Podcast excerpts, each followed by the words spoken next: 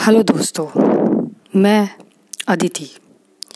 फिर से एक बार आपके सामने एक और नई स्टोरी के साथ हाजिर हूँ। दोस्तों, आज की जो ये स्टोरी है, वो हिंदुस्तान की फ़र्स्ट फीमेल जज की है इन द सुप्रीम कोर्ट हालाँकि इनकी जर्नी भी काफ़ी इंटरेस्टिंग रही है, जो कि ये कोई बहुत बड़े शहर से नहीं बल्कि साउथ इंडिया के एक छोटे से शहर से आने वाली और वो भी मुस्लिम कम्युनिटी की लड़की, जिसने अपने पिता की नेतृत्व में अपनी हायर एजुकेशन ली और उन्हीं के सपनों को पूरा करने के लिए वो लॉयर बनी और उसके बाद वो जज बनी। जी हाँ दोस्तों, उनका नाम है फातिमा बीवी। इन द ईयर 1927 उनका जन्म हुआ था एक छोटे से शहर में।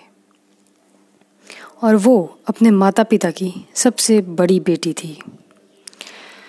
उनके फादर की अगर बात की जाए, मीरा साहेब तो वो खुद भी एजुकेटेड थे और वो खुद चाहते थे कि उनके सारे बच्चे बहुत अच्छी से पढ़ाई करे और दुनिया में अपना नाम कमाए वैसे उनको टोटल आठ बच्चे थे, जिनमें से सबसे बड़ी बेटी फातिमा बीवी थी।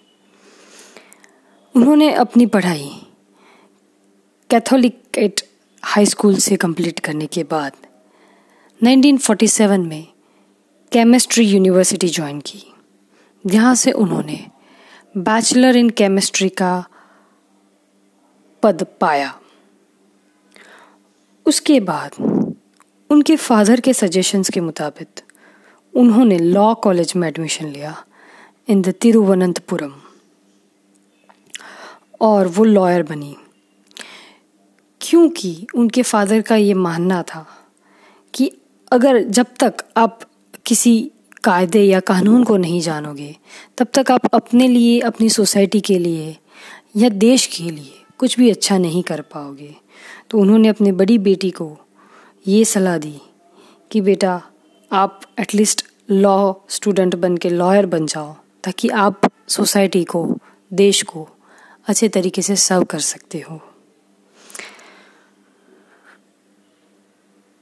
उनके फादर का ये मानना था कि हर इंसान को अपना सिर उठाकर चलने का हक है डिस्पाइट द जेंडर डिस्पैरिटीज और उन्होंने अपनी छः की छः बेटियों को भी इक्वल एजुकेशन दिया, जितना उन्होंने अपने दो बेटों को दिया।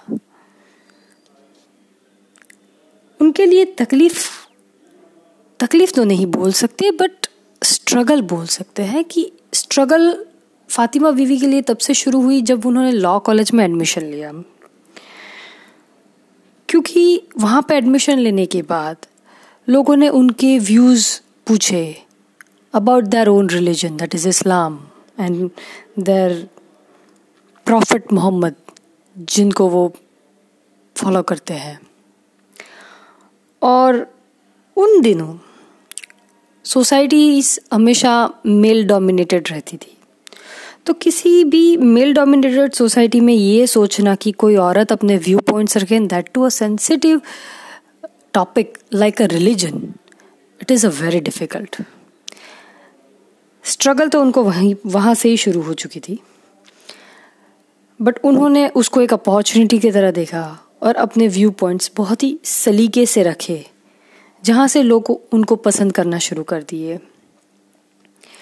और ऐसे ही उन्होंने अपनी लॉ की डिग्री हासिल की। अगर कोई उनसे पूछे कि उनकी ज़िंदगी का सबसे मेमोरेबल डे कौन सा था तो उन्होंने कहा कि वो उस दिन था जिस दिन उन्होंने अपने आप को एनरोल्ड करवाया था बार काउंसिल ऑफ़ इंडिया में। जहाँ पे उन्होंने टॉप किया था इन द ईयर 1950 में। उसके बाद उन्होंने अपनी प्रैक्टिस शुरू की, अंडर परमेश्वरम पिल्लाई इन कोलम, जहाँ वो आठ साल तक रही। और इतना ही नहीं, उसके बाद 1958 में she was appointed as munsif in Kerala subordinate judicial services उसके बाद 1972 में अगेन उनको एक प्रमोशन मिला as a chief justice of magistrate इसके बाद, जब उनका ये टेन्योर चल रहा था तो उन्होंने काफ़ी सारे केसेस विमेन एम्पावरमेंट और women development women women problems के देखे गए, जहाँ पे एक तो आपको जेंडर डिस्पैरिटीज़ का बहुत ही कॉमन प्रॉब्लम चल ही रहा था। उसके अलावा जो मोस्ट कॉमन प्रॉब्लम्स थे, उसमें थे एक डॉरी और वायलेंस अगेंस्ट वुमेंस और जहाँ पे उनको, उनकी आत्मा झोड़ती जाती थी उनको, खुद को कि भाई ये एक औरत होने का क्या सज़ा मिल रही है। ऐसा कैसे कोई कर सकता है? बट अपने इमोशंस को साइड में रखे क्योंकि वो भी एक औरत भी थी और एक जज भी तो उन्हें अपने इमोशंस को साइड में रखते हुए, अपने फेयर एंड ऑनेस्ट जजमेंट हमेशा देने पड़ते थे। बट उनके दिल में कहीं ना कहीं इस चीज़ को लेके एक आइडिया था कि भाई मुझे आगे कुछ ऐसा करना है कि मैं भी अपना एक कंट्रीब्यूशन दे सकूँ।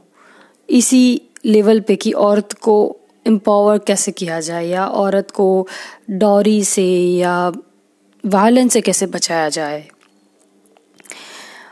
उनके बाद, उसके बाद इन द ईयर 1989 वो रिटायर्ड हुई एज अ हाई कोर्ट जज और अपॉइंट हुई as a Supreme Court judge, as the first female Supreme Court judge.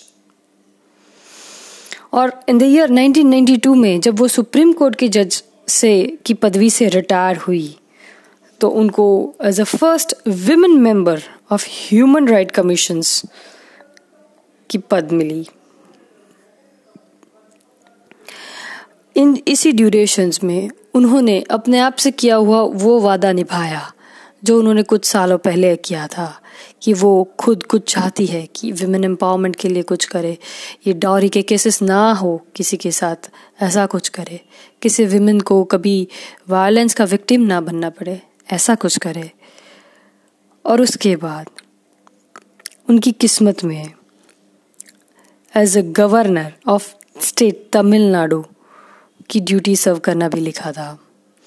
और इन द ईयर 1997 से लेकर 2001 तक she was appointed as a governor of Tamil Nadu उनका ये मानना है कि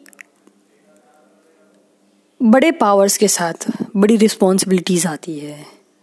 बड़े गोल्स के साथ उतना ही बड़ा रिस्क भी होता है और उतनी ही बड़ी ग्लोरी भी होती है। इस्लाम एज अ रिलीजन